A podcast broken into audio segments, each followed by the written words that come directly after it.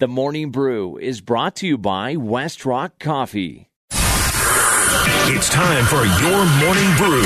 Grab a cup of Joe and get caught up on everything you need to know. Here's Schlereth and Evans.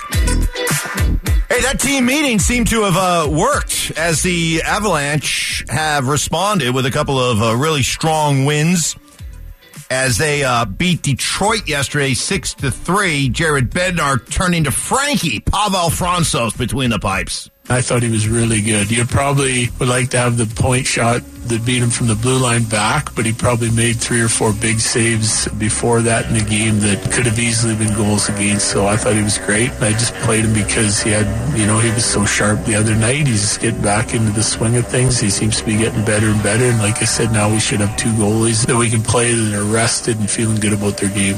Orlando Franklin in for uh, Stink, as Stink will be along here at 7.30 doing some uh, national TV work for FS1. I love it, Betsy. Point out the flaws. Yeah, Yeah, I'm I know. happy, typically but- that typically that one timer does not go in as far as how far it was away from net. But you know, it, it, uh, we we got to make sure we, we we point that one out because because it, it doesn't typically go in, so it should have never went in yesterday. The Avs were absolutely dominant in yesterday's performance, and like I continue to say, the best thing about this is they were able to score six goals. No Mikko Rantanen accounting for a third of the team's goals right now, and he's just been doing too much for this hockey team. So it was nice to see uh, Nathan MacKinnon two score goals and return of the Mac plane and, and everybody just getting going crazy. It was nice to see how Evan Rodrigues played and uh, the physical matchup that, that he finally looked like he turned a leaf. And it's just nice to see the reinforcements coming back as well.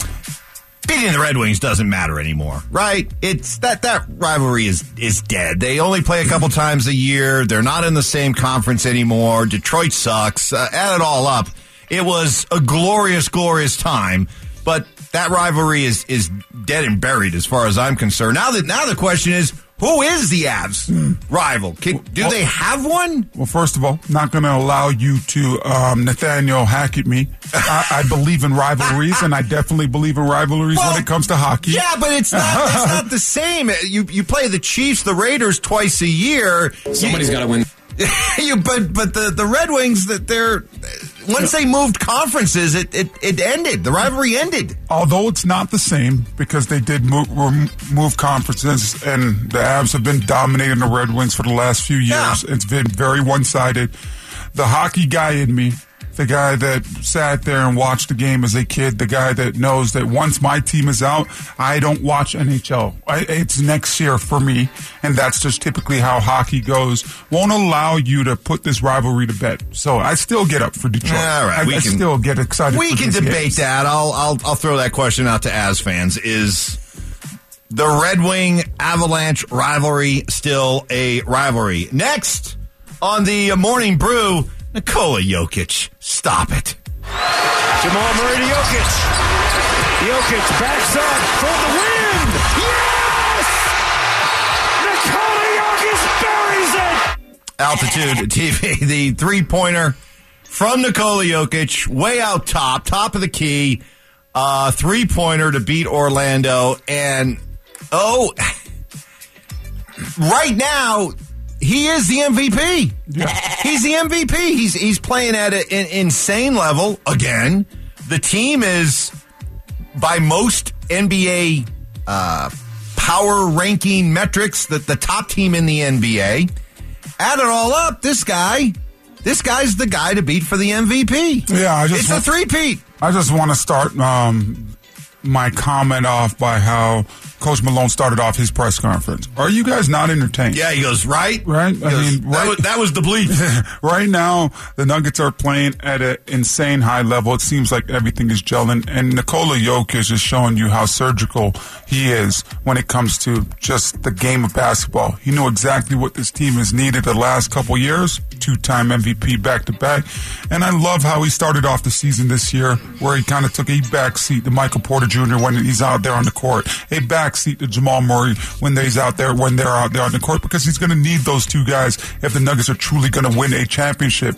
But when you watch this past weekend him go out there and just completely dominate, and whether it's the, how he's crashing the offensive boards to the defensive boards or just looking for his teammates or him scoring like he continues to do. Nikola Jokic ice in his veins right now, and I just don't see how he doesn't get it for the third time in a row.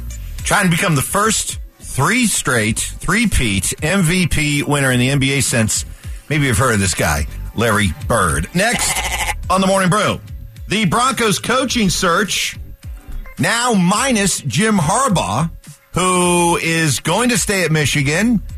Uh, not a surprise to uh, those of you who have listened to this show. So that means Sean Payton. Is he target number one? The Broncos will meet with Sean Payton today. But Payton says he's got uh, plenty of other suitors as well. I've talked with a few teams.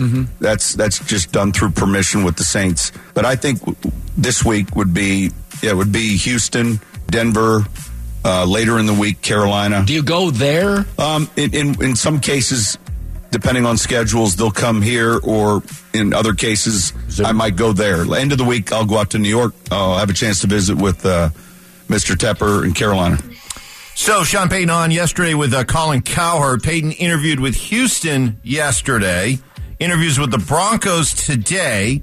The rest of the Broncos week looks like this. They'll talk to uh, Payton and Raheem Morris today. Morris with the Rams. DeMeco Ryans on Thursday with San Francisco. Dan Quinn with the Cowboys on Friday. And of course, they yesterday, uh, last week talked to uh, uh, Ejiro Evero, David Shaw, and Jim Caldwell. So, get a deal done with Payton today? Sean Nah, Payton, ah, head coach of the Broncos by the end of the day? Oh no, No? no, this thing's gonna get dragged out. I, I at least another week and a half before the Broncos name their next head coach. But it'd be nice, be nice to to see and and hear what per source. And they blew him away in the interview, or they they don't like him. Maybe we get a plan or two leaked as far as how he's gonna fix this organization. And you, we see what Sean Payton's doing. He does media. The best thing about this whole situation is after the Broncos interview Sean Payton today, Sean Payton is going to do media later Yeah. on during the week, Yeah. and he will be asked about this. Yeah. So here in Broncos country, we'll be able to get a nugget or two. good point. about what about this ownership group or the interview process or what Denver was asking. So I can't wait to see what happens later on during the week. Next on the Morning Brew, dominating performance by the Dallas Cowboys. Goal to go from the three, and Prescott's going to throw it in the left side of the end zone, and it's Gallup behind the defender. Touchdown! Touchdown, Cowboys! Cowboys radio, Dallas hammers Tampa 31 14. Dan Quinn's Cowboys defense looked awesome last night. I've been thinking about it a lot in the shower. Not a bad resume builder last night for uh, DQ. They overwhelmed. They overwhelmed Tom Brady out there. He looked lost for majority of that football game. But yeah, Dan Quinn. That's honestly who I think it's going to end up being for the Denver Broncos. I know that we hear the Sean Payton and Dan Quinn not necessarily is even my top pick. I, I much right now for me it's Jim Caldwell, Sean Payton, then Dan Quinn. That's my order right now. Okay. Um, uh, we could- t- t- t- well, we could- we could dive into that I want to get into. Uh, no, we'll do that next segment. I want. I want you to make the case for Caldwell. Okay. Uh, Quinn represents my my ultimate consolation prize. I'd be I'd be happy with that. He wouldn't be my first choice or my second choice, but he I'd be fine with him as a, a consolation prize. But uh, Tom Brady, what, what do you think we see he's next co- from Tom Brady? I, I think he's coming back. Uh, it's going to be very interesting. A lot of people have Tampa? Tom Brady. Uh, no, I, it's not Tampa. He's out. He's out of there. Um, a lot of people think it's going to be the Las Vegas I think Raiders. I think it's the Raiders. Um, I think if San Francisco does not win a Super Bowl, I think it's Tom Brady to San Francisco. Okay. If San Fran does not win the Super Bowl this year, okay. Uh, doesn't win the Super Bowl. What if they get to the Super Bowl? they got to win it. They got to win it all. If Brock Purdy takes them to the Super Bowl, that's not enough. um, that coaching staff believes that it has a Super Bowl roster. I heard that last year. I heard Kyle talk about it. That was the first time I've ever heard a coach say, "Hey, a lot of these people each and every year believe that they're going to win a Super Bowl. We actually have a Super Bowl roster. Now it's up to us to see what we do with it. All right. We so- have that. We so are in that window. So whoever that quarterback is, you better deliver a Super Bowl. Otherwise, on to the next one. Okay. That'll do it for the uh, morning brew. Bring that to each and every morning at 630.